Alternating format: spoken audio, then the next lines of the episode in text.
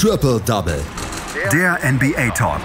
Auf meinsportpodcast.de. Wer hätte gedacht, dass das Rennen um Platz 8 in einer der Conferences in der NBA so spannend werden könnte? Vier Teams streiten um Platz 8 und Platz 9, um ein Play-In-Tournament, um diese Playoffs zu erreichen. Und es ist so unterhaltsam wie selten. Und darüber müssen wir sprechen. Das tue ich mit einem unserer NBA-Experten dieses Mal, mit Daniel Seiler. Hallo Daniel.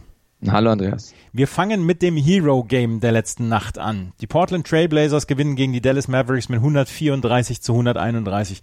Es war ein spektakuläres Spiel. Christoph Porzingis und Luka Doncic, die im Spiel vorher auf der Bank gesessen haben, haben gute Spiele gemacht. Das Problem ist, ihre Leistung ist komplett aus dem Gedächtnis aller radiert worden, die dieses Spiel gesehen haben, weil Damian Lillard wieder zugeschlagen hat. 61 Punkte. Wow, Damian Lillard in der Bubble ist unstoppable. Ja, und hat jemand nach der Zeit gefragt? Denn es ist Dame Time. Es ist die komplette Bubble schon über Dame Time. Nachdem Damian Lillard gegen die Denver Nuggets 45 Punkte aufgelegt hat, dann gegen die Philadelphia 76ers 51 Punkte aufgelegt hat, dachte er sich, er nimmt einfach mal das zweite 60-Punkte-Spiel in dieser Saison für, ja, das wohl wichtigste für die Portland Trail Blazers. 61 Punkte, du hast es erwähnt, gegen die Dallas Mavericks. Sogar bei guten Quoten, also bei über 50 Prozent aus dem Feld, über 50 Prozent bei den den Dreiern und vor allem, was ganz, ganz wichtig war, 18 von 18 Freiwürfen für die Nummer 0 von den Trailblazers. Und somit äh, bleiben die Blazers eben haben sich sogar jetzt den achten Platz in der Western Conference ja nicht gesichert, aber haben ihn endlich mal erreicht. Und da, es war von Anfang an ein wirklich sehr intensives Spiel und es hat extrem viel Spaß gemacht äh, den beiden Teams zuzuschauen. Also Offensivbasketball auf beiden Seiten. Viel Defensive wurde nicht unbedingt gespielt, sieht man ja auch ähm, am Ergebnis. Also vor allem Damian Lillard hat von Anfang an gezeigt, ich will hier attackieren, ich will den Dallas Mavericks wehtun und die Dallas Mavericks haben darauf geantwortet. Also sowohl Luka Doncic, der schon im ersten Viertel zwei Stepback-Dreier getroffen hat, aber vor allem ähm, Christaps Porzingis, der am Ende bei 36 Punkten steht, aber schon im ersten Viertel 16 Punkte auf seinem Konto hatte. Ähm, die haben die Dallas Mavericks eben getragen, haben auch so eigentlich zu einer guten Führung beigetragen. Über sieben Punkte äh, führten die Texaner da, aber letztendlich ähm, haben die Blazers sich irgendwie wieder erholen können, angeführt vom Kroaten, von Mario Hezonja. 11-0 Run für die Blazers und ich habe Rick Carlisle noch nie so zwei schnelle Auszeiten in Folge nehmen sehen, wie im ersten Viertel äh, gegen die Blazers. Und die konnten eben das erste Viertel schon erfolgreich für sich gestalten. 38 äh, zu 31 hieß es da. Und auch im zweiten Viertel hatten die Blazers wirklich viel, viel mehr Einsatz. Damian Lillard hat mal eine erste Pause bekommen, dann mussten andere eben die Bresche, Bresche springen und es war kein geringerer als Carmelo Anthony. Und der hat so ein bisschen Prime Mello aus den frühen 2010er Jahren rausgeholt, viele gute Entscheidungen getroffen, einfach mal einen Midrange Jumper über Maxi Kleber drüber. Und der hat denen eben einfach geholfen, dass die Blazers die, die Führung so eben ausbauen konnten, haben teilweise über zehn Punkte geführt. Und natürlich war auch da wieder Damian Lillard äh, der entscheidende Mann, hatte schon 25 Punkte nach den ersten 24 Minuten. Letztendlich konnten die Mavericks ihr Spiel nicht unbedingt ausspielen, die Dreier sind nicht gefallen, selbst einfache Punkte in der Zone wurden vergeben, sodass die Blazers mit 58 zu 66 mit der Führung in die Pause gingen. Ähm, da kamen dann die Mavericks wieder viel aggressiver raus, fünf schnelle Punkte, ein Dreier, ein Korbleger sodass die Mavs wieder ein bisschen rangekommen sind. Letztendlich hat das aber mal wieder Dame Dollar nicht unbedingt auf sich sitzen lassen. Drei äh, schnelle schnelle Würfe, die er im Korb unterbringen konnte, haben dafür gesorgt, dass die Blazers sich erstmal entspannen konnten, bis dann aber äh, Christoph Porzingis ähm, ein 10-0-Run der Dallas Mavericks eingeleitet hat, gemeinsam mit äh, Trey Burke konnte man dann sogar die erste Führung nach dem ersten Viertel wieder erlangen. 89 zu 86 hieß, hieß es da zwischenzeitlich. Maxi Kleber hatte ein, zwei gute Aktionen, steht am Ende bei zwölf Punkten, aber vor allem auch ähm, guten Block gegen Damian Lillard im dritten Viertel. Letztendlich konnte aber sich Portland da nochmal ab absetzen, 98 zu 95 hieß es da vor dem letzten Viertel und das letzte Viertel hatte es wirklich in sich. Ähm, Luka Doncic hat versucht zu übernehmen, hat viele Calls nicht bekommen von den Referees, die waren dann ein bisschen, bisschen böse zum Slowen, der hat sich da zu viel aufgeregt, hat den Blazers wieder einfache Freiwürfe geschenkt, aber letztendlich haben es die Mavericks endlich verstanden, mal gute Defense zu spielen, haben die Blazers zu schweren Würfen äh, gefordert, die dann auch nicht gefallen sind, sodass die Mavs immer weiter rangekommen sind. Letztendlich hat es aber Damian Lillard eben geschafft, ähm, diese gute Zone-Defense der Mavericks zu überlisten, viel zum Korb gegangen, viele Freiwürfe gezogen. Ich habe es gesagt, 18 von 18 hat der Point Guard getroffen und dann letztendlich auch verspre äh, vielversprechend für das komplette Spiel. Äh, er nimmt einen Dreier vom Logo, der Ball prallt gegen den hinteren Ring, geht gefühlt einmal aus der Halle raus, um dann letztendlich doch im Netz zu landen. Ähm, das waren die letzten drei Punkte für Damian Lillard. Dann haben es die Mavs, Mavs nochmal versucht. Ähm, es gab ein strittiges Offensivfoul von Trey Burke, der eigentlich einen Dreier von ähm, Dorian Finney-Smith hinterhergezogen hatte. Das wäre die Führung für Dallas gewesen. Letztendlich gewannen die Blazers dieses Spiel, aber weil ähm, Tim Hardaway Jr. einen Game Winner verlegte, beziehungsweise den Tiebreaker zur Verlängerung nicht getroffen hat. Und somit nach einem sehr interessanten Spiel haben die Blazers äh, endlich den achten Platz erreicht es hat, ja, Damian Lillard überstrahlt dieses Match komplett oder das Spiel komplett. Du hast es erwähnt. Es gab ja einige andere Stars dann ja auch noch in diesem Spiel. Carmelo Anthony mit einem ganz, ganz tollen Spiel. Porzingis und äh, Luka Doncic mit tollen Spielen. Auch Maxi Kleber mit einer ordentlichen Leistung. Tim Hardaway Jr. mit einer guten Leistung. Das wird alles überstrahlt von, ähm, ja, von, von Damian Lillard, der dieses Team in die Playoffs zwingen will, hat man das Gefühl. Ja, ja, also es scheint, als ob er wirklich diesen, diesen Fokus ähm, angelegt hat, als er die Bubble betreten hat. Äh, Damian Lillard scheint jetzt wirklich in the mode zu sein und er, ich glaube, sein einziges Ziel ist wirklich, die Blazers irgendwie in die Playoffs zu führen. Damian Lillard, also der große Star der letzten Nacht, 61 Punkte für die Portland Trailblazers, die das Spiel mit 134 zu 131 gewinnen und im Moment mit 34 Siegen und 39 Niederlagen auf Platz 8 in der Western Conference liegen. Auf Platz 10 sind die Phoenix Suns, die zum siebten Mal in sieben Spielen gewannen. Mit 130 zu 117 gegen die Philadelphia 76ers. Und das ist mal wieder eine große und eine starke Leistung von den äh, Phoenix Suns gewesen, die nach wie vor das Team der Stunde sind. Und es könnte sein, dass es trotzdem nicht reicht mit Platz 8 oder Platz 9, trotz, äh, auch wenn sie vielleicht acht Siege holen. Ja, und äh, ich muss meine Aussagen vom Montagmorgen zurücknehmen. Die Phoenix Suns sind real. Also das, was sie in, die, in der Bubble spielen, ist wirklich toller Basketball. Also mein, mein höchsten Respekt geht raus an Monty Williams, der dieses Team für die Bubble perfekt eingestellt hat. Und ähm, ja, es war eine interessante Partie ge gegen die Philadelphia 76ers, weil die Suns so ein bisschen als Favorit in die Partie gingen, weil eben äh, die Sixers auf fast ihre komplette Starting Five verzichten mussten. Al Horford war nicht dabei, äh, Joel Embiid war nicht dabei, George Richardson war nicht dabei äh, und Ben Simmons war natürlich auch nicht dabei. Und das hat man so ein bisschen gemerkt ähm, beim Spiel von dem Team von Brad Brown. Ähm, klar hatten die Philadelphia 76ers immer noch Spieler auf dem Parkett, die wirklich zocken konnten. Äh, Shake Milton, Alec Burks oder auch Glenn Robinson III. Aber letztendlich hat das dann einfach qualitativ ähm, nicht nicht gereicht. Ähm, zwar konnte Philly am Anfang sich ein bisschen, sich offensiv ein bisschen zeigen. Also gerade Kylo Quinn hatte, glaube ich, nach dem ersten Viertel schon sieben Assists, was eine unfassbares Deadline für einen Center seiner Bauart ist.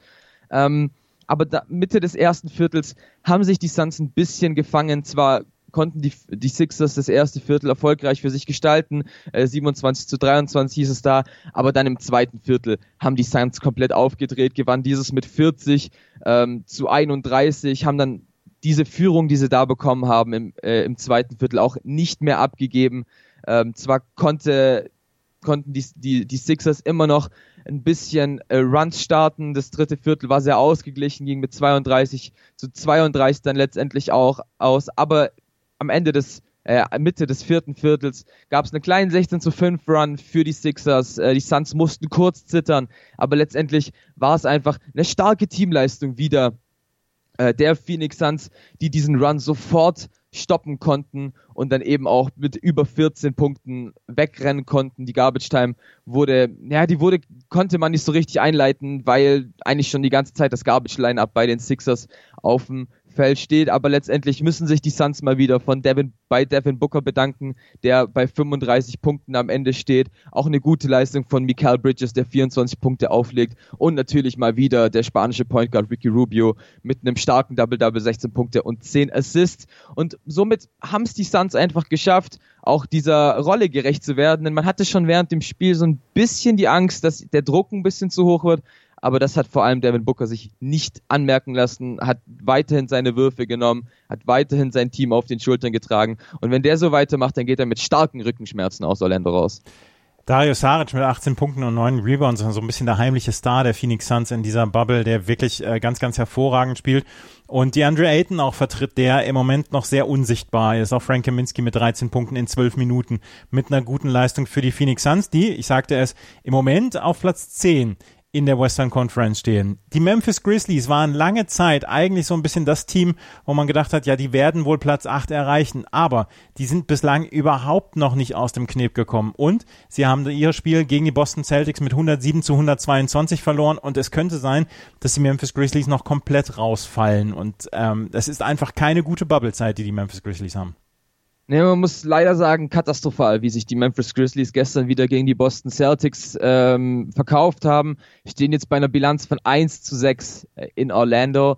Also das war schon wirklich nicht gut, was die Grizzlies gespielt haben. Natürlich muss man beachten, auf wen die Grizzlies alles verzichten mussten. Äh, Tyus Jones, Jones, der Ersatz Point Guard, äh, kann immer noch nicht mitspielen. Jaron Jackson Jr. ist ist raus für die Bubble, der zweitwichtigste Spieler und der nimmt vor allem natürlich auch ein bisschen die Last und den Druck von Ja Morant weg, der zwar ein gutes, ein gutes Spiel gespielt hat, steht am Ende bei 26 Punkten und 13 Assists, also an ihm lag es ganz sicher nicht, ähm, aber die Grizzlies kommen einfach nicht in den Flow, also sowohl defensiv war das wirklich teilweise Vogelwild, ähm, was das Team von Taylor Jenkins gespielt hat und offensiv wurden dann oftmals auch einfach die falschen Entscheidungen getroffen. Also die Grizzlies gerade im ersten Viertel mit nur 17 Punkten, ähm, nur ein erfolgreicher Dreier durch Grayson Allen, der eine unfassbar starke Bubble spielt und der Lichtblick bei den Grizzlies war. Aber letztendlich gegen die Boston Celtics, die natürlich einfach im Vergleich zu den Grizzlies ein klares Veteran-Team sind, ähm, die sind von Anfang an weggerannt. Ähm, sieben Punkte Vorsprung schon nach dem ersten Viertel und der wurde dann auch nicht, nicht hergegeben. Zwar konnten die Grizzlies paar einzelne Runs starten, aber wie gesagt, letztendlich war das defensiv einfach viel zu schwach.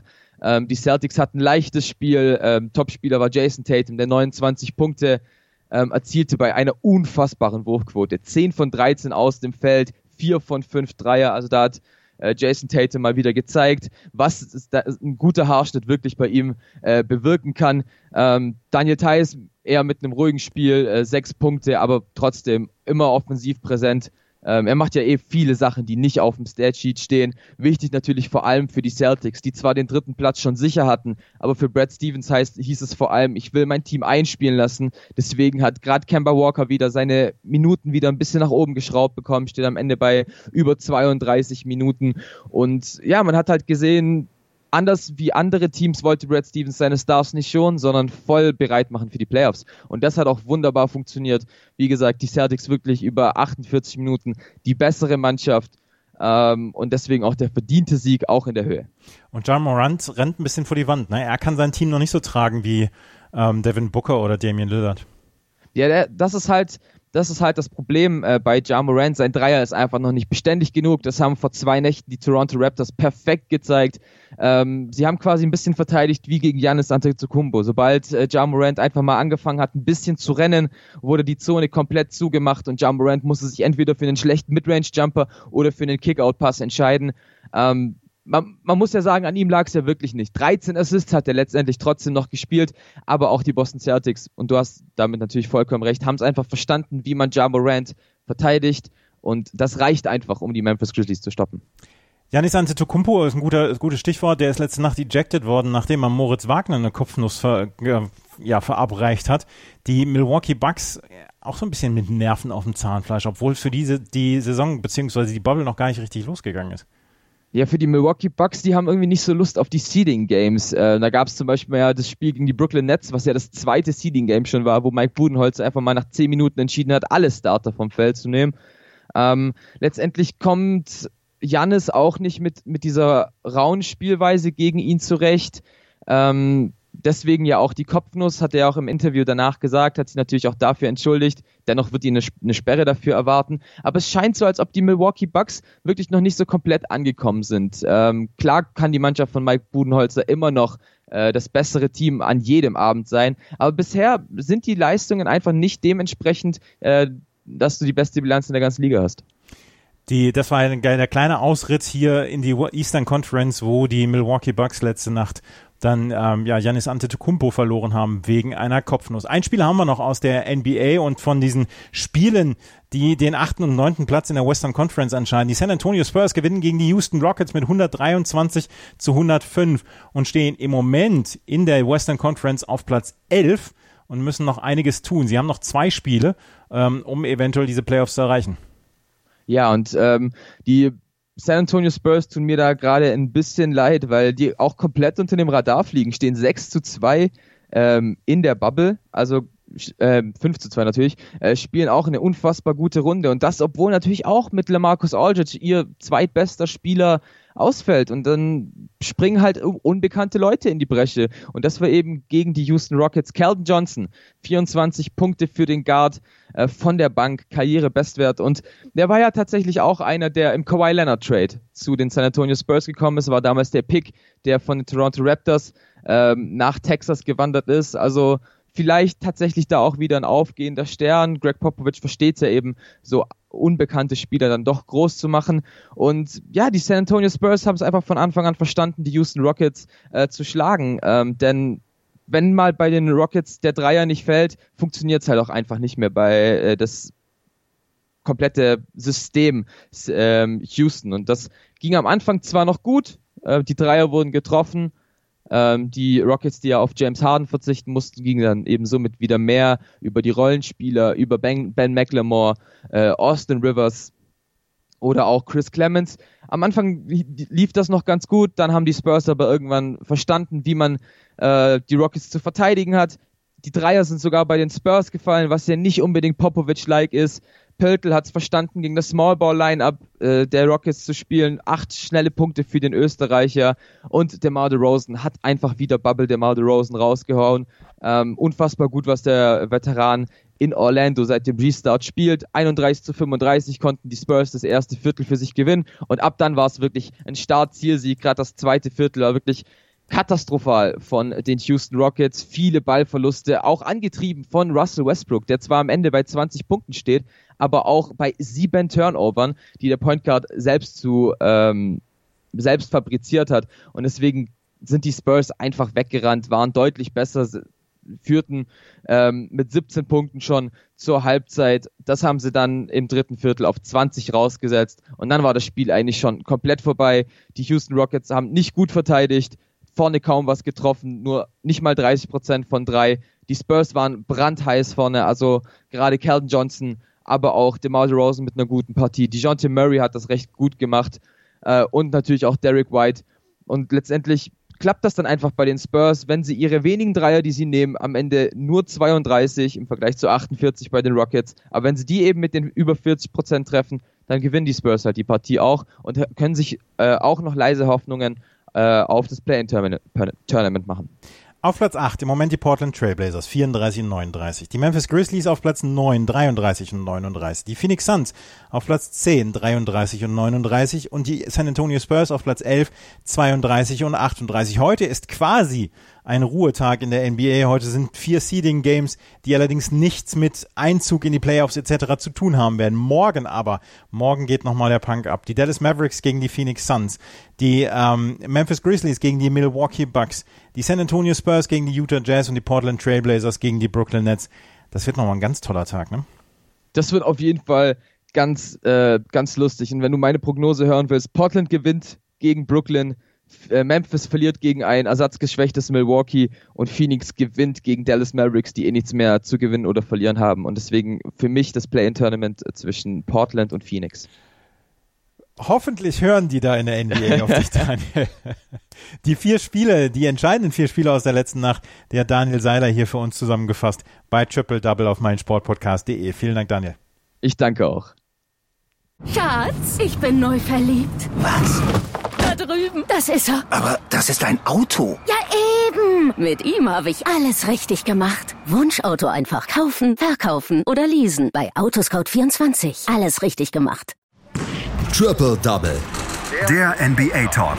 Auf meinsportpodcast.de. Schatz, ich bin neu verliebt. Was? Da drüben. Das ist er. Aber das ist ein Auto. Ja, eben. Mit ihm habe ich alles richtig gemacht. Wunschauto einfach kaufen, verkaufen oder leasen. Bei Autoscout24. Alles richtig gemacht.